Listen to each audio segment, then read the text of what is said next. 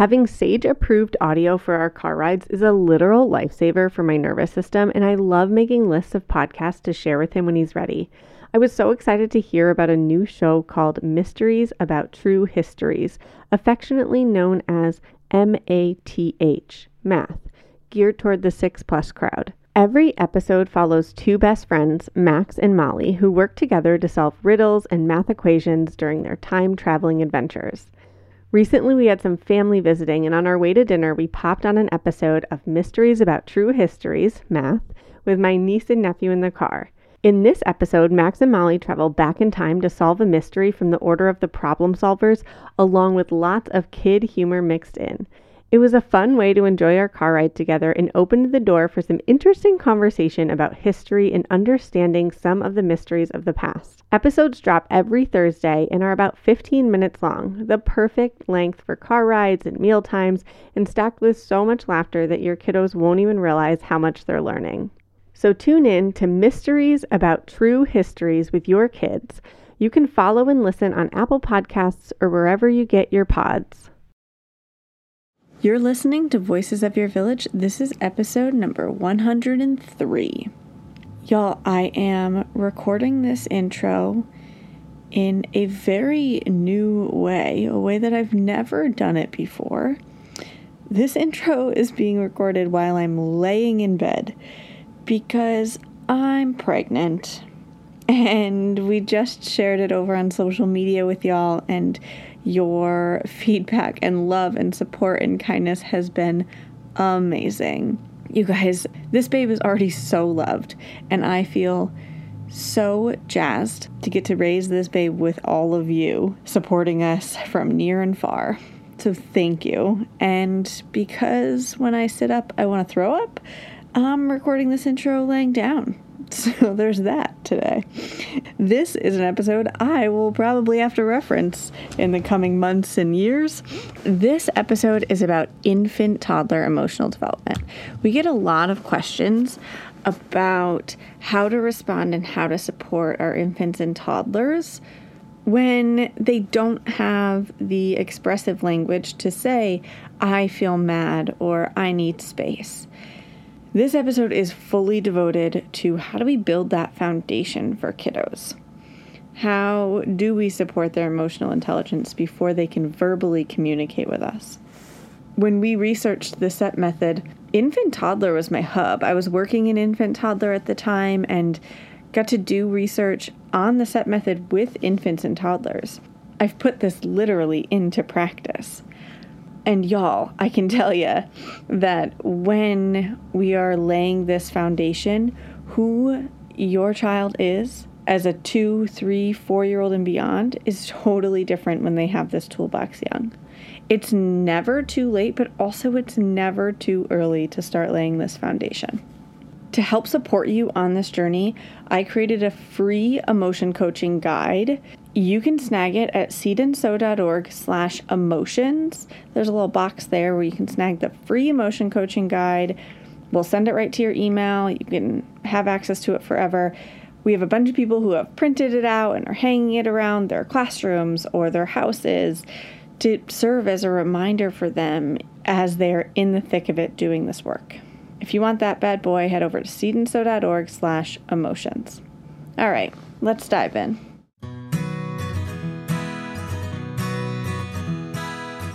Welcome to Voices of Your Village, a place where parents, caregivers, teachers, and experts come to support one another on this wild ride of raising tiny humans. We combine decades of experience with the latest research to create the modern parenting village.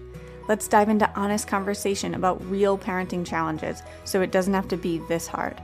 I'm your host, sleep consultant, child development specialist, and passionate feminist, Alyssa Blask Campbell.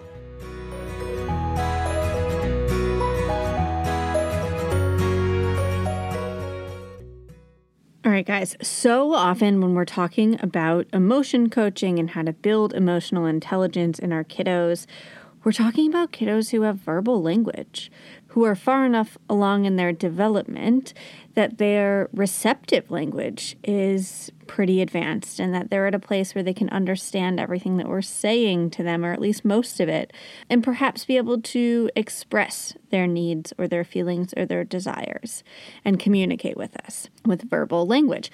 However, we've been getting a whole bunch of questions about what this looks like for infants and young toddlers. Can we even do this work? Does it not start until later? All that jazz. So, this episode, we're going to dive in. We're going to dive into how to do this work with kiddos fresh out the womb. My research of the CEP method, the collaborative emotion processing method, which, if you're new here, I co created the CEP method and we researched it across the US and just wrote a book on it that we're shopping to publishers now. But when we researched it, we researched it with kids as young as four months. And my hub for this work is an infant toddler. You may have heard me say it, but 12 to 24 months is, I think, the hardest age and also my favorite age. It's my favorite age to do this work. You can see so much growth and development. And it can make such a difference in who the child is as a two, three, four, five year old and beyond when we lay this foundation for them, birth to two. So let's dive into what this looks like. First of all, the biggest component here is us. The most important thing you can work on in infant toddler is pausing and breathing so that you can respond with intention rather than reacting. This is so hard in infant toddler because often they're crying. They're crying because they don't have the words to communicate otherwise. They're crying because they are trying to learn how to walk and they fell down. They're tr- crying because they're hungry. They're crying because they're tired. They're crying because they want to get up. They're crying because you walked away. They're crying, and so often it's hard for us to regulate our cortisol response because your body is designed to mirror that emotion. They spike cortisol, right? They have cortisol running through their body when they're having a hard feeling. And so you automatically, your body spikes the cortisol. We're designed to mirror it. It's called mirror neurons. The key here is that it's not their job to calm down so that you can calm down. It's your job to regulate your emotional response so that you can show up and respond with intention. So that when they fall down as they're trying to stand up or take those first steps, that you can respond and be like, oh, that's so frustrating. You're working so hard to walk and you fell down again. Man, that's hard. And then if they need a snuggle, you can offer it. Would you like a snuggle before you try again? But when you can respond with intention there, when you can show them, A, this isn't an emergency, I want them to know the difference in the tone of your voice between they fell down because they're trying to walk and they're running into the street. That those are two very different things. And they should get very different responses. When they're running into the street, I'm going into, I'm not responding with intention, I'm reacting. My tone is going to be different, my reaction is going to be different. They might sense my fear and then also feel fear. And to be honest, that's what I want. I want them to feel fear if they're going to walk into the street. I don't want them to feel fear when they're learning where their body is in space and they're stuck under that tiny human table and they're trying to get out and they keep bumping into their into the leg of the table as they're trying to figure out how their body fits through that space and they're getting frustrated, then I want to be able to respond with intention. Oh man, you got stuck under the table. Oh, that's a small hole. How are you going to get out of there? And then holding that space and not just going over and taking away the obstacle. So often, in infant toddler, we can solve the problem for them. We're going to go back to the basics here. We know that the first phase of emotion processing is allowing them to feel. And so we have to hold that space where they get to feel frustrated, where they get to feel annoyed, where they get to feel mad or disappointed. Ugh You're so disappointed you wanted me to hold you, and I have to set you down so that I can wash my hands. Man, it's hard to wait. Holding that space and validating their emotion lets them know it's okay for them to feel. It starts to teach them what they are feeling when we start to put labels to those emotions. They learn, oh, I won't feel this way forever and we can start to build some coping tools. So, in infancy, we're largely still looking at coping mechanisms here because kids are really co regulating with us. They're going to fire off of our regulation, which is why it's so important for adults to have support and a toolbox to self regulate. If every single time your child cries, you feel a rush of anxiety that won't go away until that child stops crying, then what's happening is it's becoming their job to regulate you. I know that's hard news to hear. There are tools. We have tools to support you. We dive into this in depth at Mama's Getaway Weekend. We have Tiny Humans Big Emotions membership. We have more podcast episodes here. We have tons of tools to support you. But largely in infancy, the focus is you learning to regulate your physiological response to their cry because you're designed to react. It is your job to keep this human alive. And so when they cry, your body's like, oh, yikes, what do I need to fix? Are they hungry? Are they tired? Do they need a diaper change? Are they sick? Like, it's your job to fix those things and to keep them alive. So, of course, you have that reaction. But in order to hold space for and respond with intention to their emotions, we need to work on regulating emotional reactions within ourselves. This all starts with awareness. It starts with being mindful of, like, ooh, that's where I feel it. For me personally, when I'm feeling fear, what we often call anxiety, I feel it first in my chest, and then it will radiate through my body. It'll go up through my neck, my neck will get tight, and I will just like clench and then it goes down through my legs, and my body. I can like feel it radiate. And everything inside of me is like, make this stop. Just make it stop. And I've had to learn to be like, oh, I know that sensation. I'm feeling afraid. And then pause. For me, breathing is huge. Closing my eyes and just breathing. And I will use a mantra usually when I'm breathing. Sometimes it's as simple as like, Breathing in calm, breathing out fear. Breathing in calm, breathing out fear. And then I can look over and be like, oh, you were working so hard at that. Or you're getting so hungry. Are you ready for a bottle? Let's go heat it up. Or, man, you're so hungry, and this letdown is not happening fast enough. It really stinks when you're hungry and you have to work for it.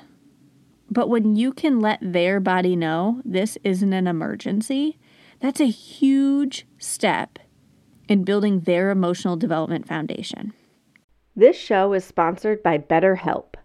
Being back to work after maternity leave has been so good and frankly so hard. I love what I do and I missed collaborating with my team while I was out, and it's been a tough transition. The combination of a packed schedule and still being the milk machine for Mila Bean, it's hard to juggle everything. I feel so grateful for my weekly therapy hour. Sometimes I'm just holding so much and I need a safe space to let it out and get it off my chest. I've noticed that when I don't release it, it comes out anyway, but usually in ways that aren't aligned with how I want to show up in the world. BetterHelp is such a convenient, flexible option for parents who just can't take the travel time to get to an in person therapy visit. It's entirely online. You can show up in your jammies, always a win in my book, and you can switch therapists anytime for no additional charge. Just fill out a brief questionnaire to get matched with a licensed therapist, and you're on your way to feeling heard. Get it off your chest with BetterHelp. Visit betterhelp.com slash voices today to get 10% off your first month. That's betterhelp, H-E-L-P dot com slash voices. This podcast is sponsored by Active Skin Repair, a skin health company helping people heal with natural, non-toxic, medical-grade ingredients. Active Skin Repair uses a molecule called hypochlorous acid, which mimics our natural immune response to cleanse, soothe irritation, reduce inflammation, and support healing. We've been loving active skin repair for all the cuts and scrapes that show up in the active toddler life. Sage loves that there's both the spray version but also a cream version. He likes to get to choose which one he's going to do. He calls it the magic cream. And it's been so great for taking care of Mila's neck rash now that she's full on teething. Can we get a minute for a teething three and a half month old? What in the world? Active Skin Repair has thousands of five star reviews, and the ingredients so safe and clean they can be used from the youngest member of the family to the oldest, keeping it simple with one soothing solution for all your family's skin health needs. Visit www.activeskinrepair.com to learn more about active skin repair and to get 20% off your order, use code VILLAGE. That's www.activeskinrepair.com, code VILLAGE for 20% off your order. So, through infancy, that's what we're focused on. We're focused on our own self awareness and then starting to cultivate theirs, identifying for them what they are feeling or what you're seeing. Oh, I see that your fists are so tight and you're hitting them on the ground. You're trying so hard to reach that toy and you can't get it when you're sitting up. Ugh, that's so frustrating when your body won't move and you really want it to go. Or the kid who's trying to crawl forward, but they keep pushing backwards and they're getting further away from their goal. Just validating that frustration. Man, you're going backwards. Ugh, you really want to get that toy, and every time you move, your body goes backwards farther away from it. What could we do? Would you like me to help you? And helping you might be putting your hand behind their feet so they push off of your hand to go forward. Rather than pushing themselves back, they have a baseline to push off of. Sometimes it might be slowly moving that toy toward them, depending on their level of dysregulation and what you're working on with gross motor. But here we're start to build, starting to build this awareness of what they're feeling, that it's okay to feel, and that it won't feel this way forever, that there are tools to help them move through it.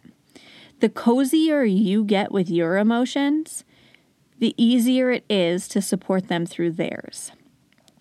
During infancy, for coping, you also might be using tools like a pacifier or a lovey mechanisms to help them soothe. That's okay. We will start to move away from mechanisms into strategies between one and two cognitively, it's really hard for a kid to tap into strategies to calm when they are infants. So, fear not, that's fine.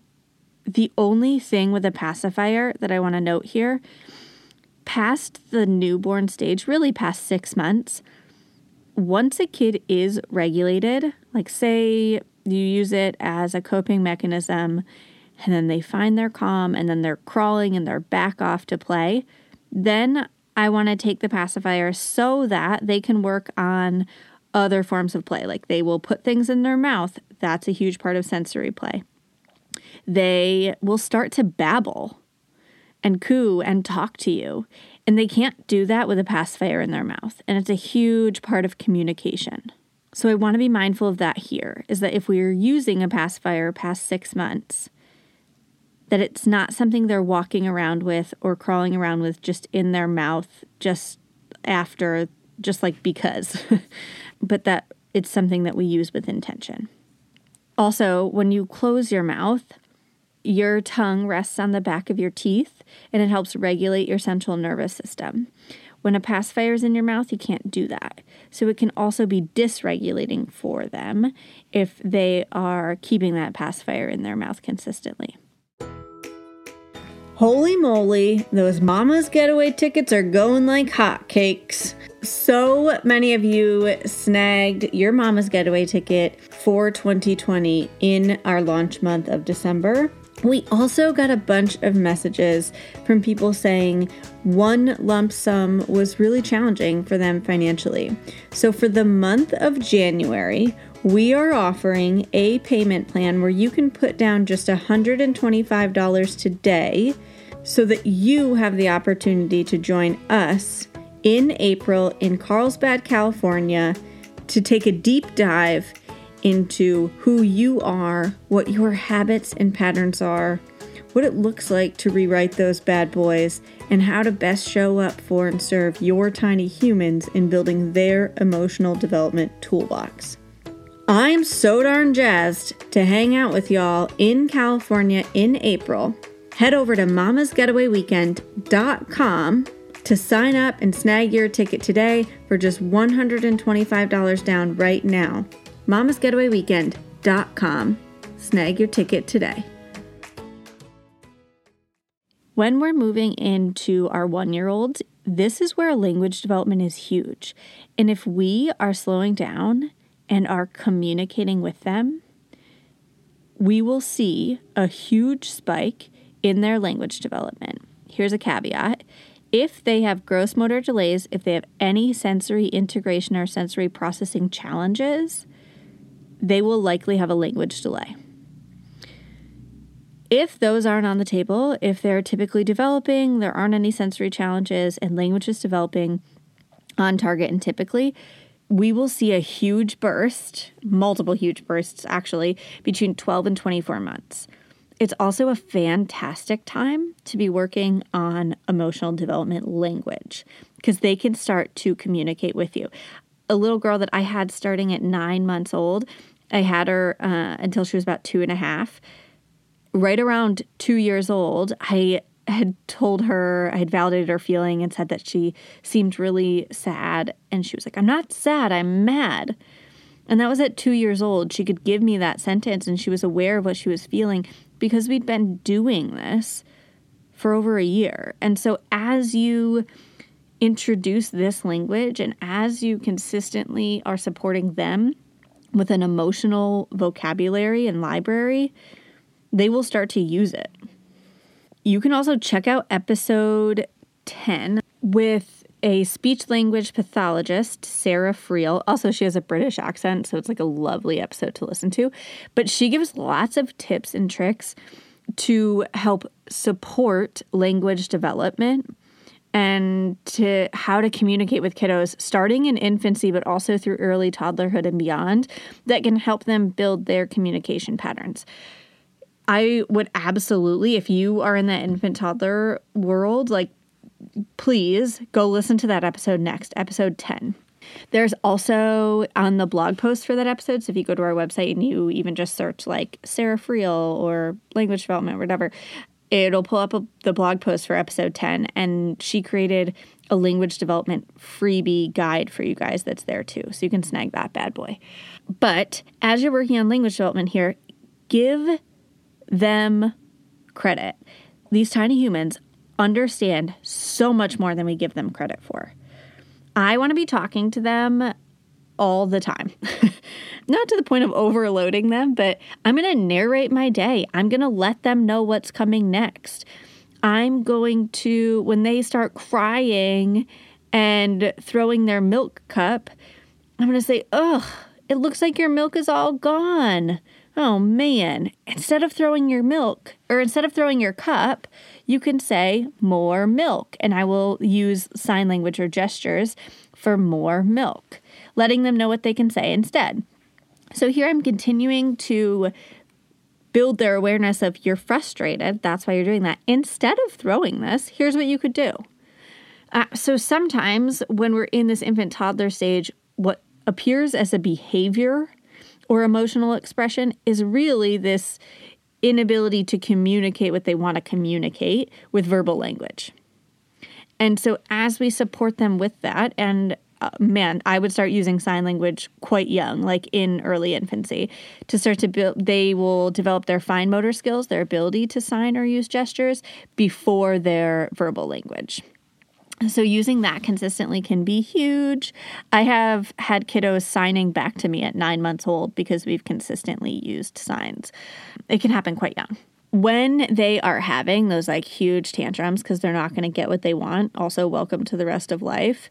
In these instances, we are going to follow the five phases of emotion processing just like we would for older kids. Except in phase two, instead of asking them how they're feeling, we're going to connect and empathize again over what they're feeling. So, say they really wanted to try and scoop something themselves and you did it for them. Oh man, I didn't realize you wanted to do it yourself and I did it for you. It's so frustrating when you were expecting to do it by yourself and I did it. Just connect with them. Let them know you totally get where they're coming from. And then here's the kicker, guys. This is where your life will be a game changer. So will theirs as a two, three, four year old, five year old, and beyond. This is the same also if you're just starting this work and you're just like, hey, I'll tune in to see what she says, but your kiddo is older. This answer is the same for older kiddos too. While they are whining or crying, it's not a time for talking about the problem. So if they come up to you and they're using like a whiny voice, they're not ready to talk about the problem. Ugh. You can validate still and then, ugh Man, I can't understand your words with that voice. How can I help you feel calm so that we can solve this together? Would you like a hug so that we could figure this out together? Would you like to do five big jumps before we figure this out together? I'm going to give them two options. Would you like a hug? Would you like five big jumps? Would you, if you have the time and space, would you like to read a book? Would you like some space? Would you like to dance? Would you like some squeezes, which might be like some deep tissue, like m- muscle work, where you're going to like squeeze their legs or their arms? We're giving them sensory input here that helps regulate their central nervous system and process that cortisol so that they're ready to problem solve. If we offer up something like a screen or a snack when they're not actually hungry, then we're not giving their body the tools that it needs to process that cortisol.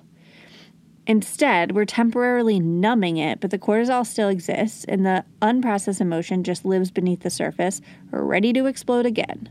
So, the key here is that we are offering coping tools, two options. If they don't come in for the hug, then I'm going to say, okay, I'm going to give you some space. If you need my help to feel calm, I will be in the living room, in the kitchen, in my bedroom. I'm happy to help you feel calm when you're ready. Guys, I did this work with kiddos who were one year old, 12 to 24 months. I know how hard it is to walk away from the child who is having a tantrum because we can fix it. I almost always know exactly what they want or need, and I could fix it. I could make the whining stop, I could make the crying stop, but then guess what happens? Every time they have a hard emotion, you validate and you're like, why do they keep whining? I can't stand this whining voice. Because that's how they think this works. They think, oh, I whine or cry to this human, and then they solve this problem for me. And we have to build a different pattern or routine for them, different habits, so that when they whine or cry, we validate and then we offer a coping strategy to help them feel calm. And then once they're calm, then we can solve the problem. So once they're calm and regulated, then I'm going to say, man, you were working so hard to build that tower and it crashed. Would you like to try again? Now we can move forward and problem solve. Hi there, I'm Andrea Owen, self help author with 19 translations of my books, global keynote speaker, and life coach. My podcast, Make Some Noise, has been serving up self help in a simple to digest way for the last decade. The topics brought in each episode are practical and easy to implement around topics such as working through fears that keep you stuck, different modalities of therapy, managing your negative self talk, and more. We bring you guest experts, solo episodes, and I even coach listeners on the air around relatable struggles. I also do my best to weave my sense of humor into some heavy topics because let's face it, life can be pretty hard and it's so much better when we can have some fun while walking through our challenges. Whether you're seasoned in personal development or just starting out, Make Some Noise podcast will help you become the best version of yourself, the person you're proud of when you look in the mirror and show up in your life. Simply search Make Some Noise with Andrea Owen wherever you listen to your podcasts. Well, hey there, busy mama. Are you looking for ways to make your life easier, your home less chaotic, and at the same time add more joy to your life? My name is Deanna Yates, and I'm the host of Wanna Be Clutter Free, a podcast all about letting go of the stuff we don't need in our lives so that we can focus on what truly matters. Don't worry, I'm not going to tell you to throw it all away or make you feel guilty about keeping something you love, no matter how many other people don't quite understand it but I will give you practical and, more importantly, actionable advice so that you can make progress right away. And you won't just hear it from me, there are amazing guests too. It's like having your bestie in your pocket telling you it's okay to let go of the things that are not serving you and your family in a totally non judgmental way. So join me over on the podcast where we can work on progress over perfection for those of us that want to be clutter free. I was teaching in a classroom with young toddlers, and this little girl was building with Magna-Tiles, and she was about 20 months, and her Magna-Tile tower crashed. Somebody bumped into the table she was building on, and it crashed. And I got down on at her level to emotion coach her, and she turned and she slapped me across the face. And the only kind thing I could say in that moment was, I'm going to go to the bathroom. It was my job in that moment to respond with intention, and I wasn't regulated enough to do so. She knows she's not supposed to hit me, she knows that it hurts me. It's not her first choice. In fact, I know her heart does not want to hurt me. I know that in her dream world, when she feels frustrated or disappointed, she's able to find her calm and not hurt somebody around her. Just like you as an adult, when you yell or you scream or you make a mistake, you react instead of respond, you usually feel like garbage afterwards. We usually call it guilt, but you have a hard feeling afterwards. You're like, oh, I didn't handle that the way I wanted to. Kids feel that same thing. When they turn and they hit you, it's not their first choice. But in that moment, I'm like, what? I just got slapped across the face. And so I go to the bathroom, I have mantras on my phone I look at. I find my calm. I know when I go back in that room, she might want a hug to feel calm. And it's real hard to hug someone who just slapped you across the face. So I have to be calm enough and ready to emotion coach her and potentially provide a hug. Needless to say, I go back. Once I'm calm and ready, I emotion coach her. She did want a hug. Once she's calm, and I can you can feel it in your arms when they like release and it's like oh. and I was like oh babe I'm so sorry that happened. Would you like help rebuilding your tower? Or I might ask are you ready to try again? Now we're problem solving but not in the moment. It's also not a time for law enforcement or delivery of justice. Later way later I might say something along the lines of man when you're feeling frustrated when your Magna-Tile tower crashes and you're so disappointed about it instead of hitting me, you could stomp your feet. You could jump up and down. You could I'm now giving her things that she can do instead of hitting me, but not in the moment. We're talking about that jazz later. Anytime we're seeing a behavior, I know we have this desire to like not condone the behaviors. And so we want to make sure that we shut down the behavior.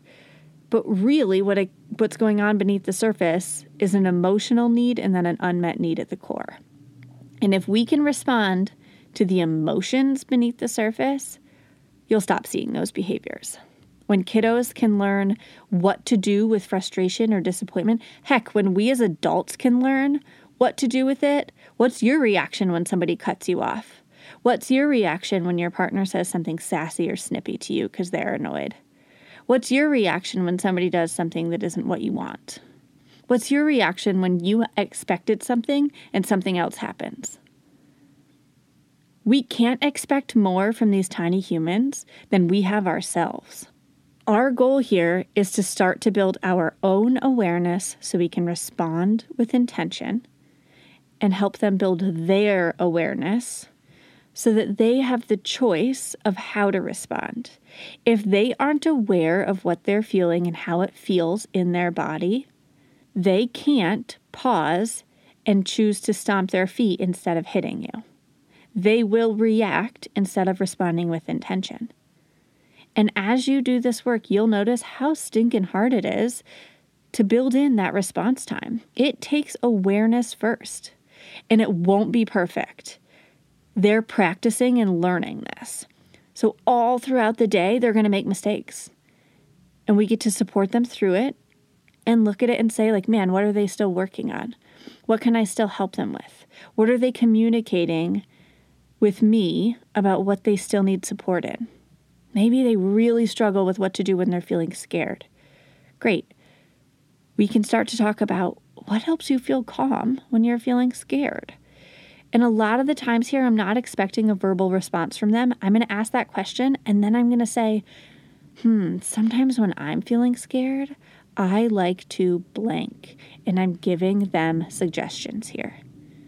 The biggest thing we can do, guys, is to model and to talk to them, to give them the benefit of the doubt of understanding this jazz.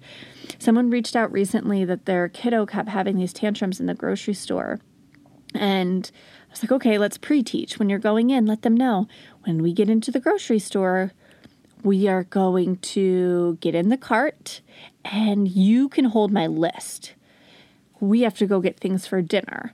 And then we're talking to them throughout the trip, like, oh, what's next on the list? Let's take a look. Looks like we need bananas. Let's go find some bananas. We find the bananas, we put them in. Yay, we found the bananas. What's next on the list? Oh man, we have to find some milk. Can you help me find the milk? I'm talking to them. We're narrating what our, what we're doing so that they feel included, they feel part of the process, they know what's going on. And she was like, Oh, do you think they'll understand that? They're only 14 months. They're not going to understand every single word you say, but they're definitely going to start to build their language development as we're saying these things. And then they connect, Oh, these are bananas. This is milk this is what we're doing next. I feel a part of the process. So often we just go through the days and go through transitions without talking to them, without letting them know what's coming up and what we're doing and what's coming next. And when we can give them that heads up, even if they don't have the expressive language yet to respond to us with a sentence or even a word, they understand so much more of what we're saying than we usually give them credit for. And then they will start to, one word at a time, produce that language.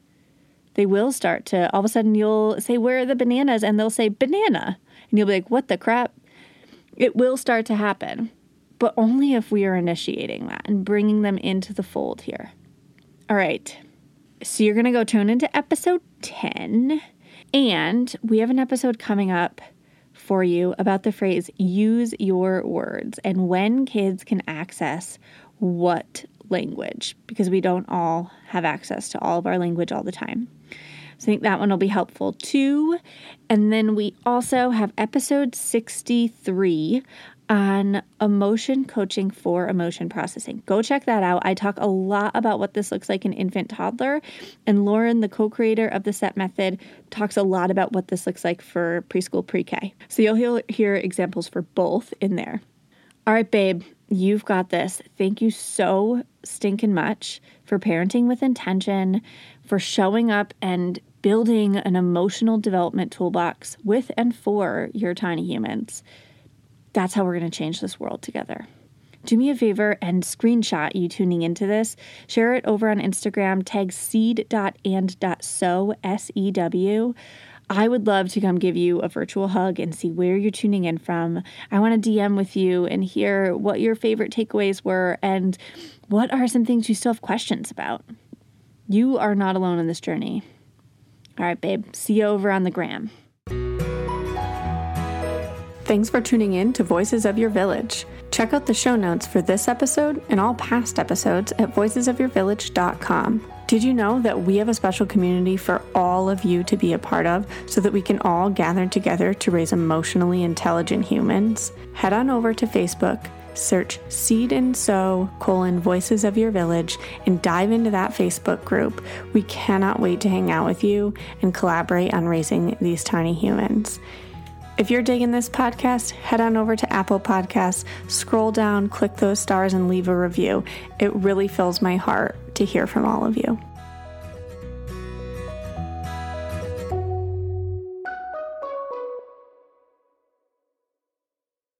Hey there, I'm Debbie Reber, the founder of Tilt Parenting and the author of the book Differently Wired. The mission of Tilt is to change the way neurodivergence, whether that's having a learning disability, having ADHD, being gifted, autistic, or some combination of all of the above, is perceived and experienced so differently wired kids and the parents like us raising them can truly thrive. On the Tilt Parenting podcast, I get to talk with authors, therapists, educators, and parenting experts who are committed to this mission. I ask the questions my listeners are most curious about when it comes to supporting our kids. And in turn, my guests share strategies for challenges, out of the box ideas for navigating school, best practices for therapies, tips for advocating, and so many thoughtful insights on what it really takes to help our kids grow up feeling seen and respected so they can create awesome lives for themselves. I know that raising a differently wired kid can feel overwhelming and isolating, but I promise you, you are not alone, and it can feel so much better. If you're on this parenting journey, come listen to Tilt Parenting. Together, we can shift this paradigm and show up for our exceptional kids with hope, possibility, and joy.